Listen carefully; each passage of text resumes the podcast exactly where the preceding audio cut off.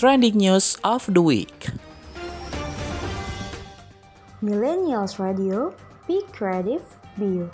Trending News of the Week bersama saya Deborah dari Sungai Liat.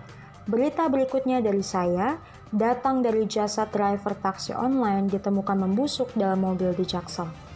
Seorang pengemudi taksi daring berinisial J, 43 tahun, ditemukan tewas di dalam mobil di area parkir stasiun pengisian bahan bakar gas atau SPBG, Mampang Perapatan, Jakarta Selatan, Sabtu 18 November pagi. Kapolsek Mampang Perapatan Kompol David Y. Kanitero mengungkapkan bahwa jasad tersebut sudah mulai membusuk sejak pertama kali ditemukan oleh Satpam SPBG Mampang Denny Gunawan. David mengatakan bahwa saksi sempat mengetuk kendaraan Toyota Calya yang dikendarai korban. Namun hal tersebut tidak direspons dan mobil masih dalam keadaan terkunci.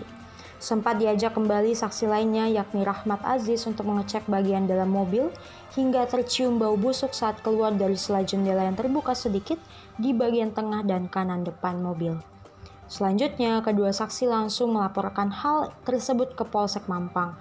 Petugas tiba di lokasi sekitar pukul 4.30 WIB dan mendapati korban berada dalam kondisi meninggal dunia dan langsung dibawa ke rumah sakit.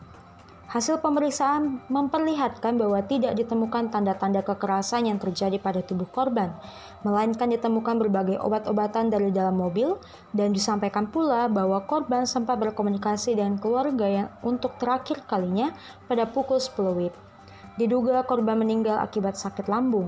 Temuan jasad korban yang sudah mulai membusuk adalah akibat dari suhu kendaraan yang berada dalam keadaan tertutup yang cukup tinggi.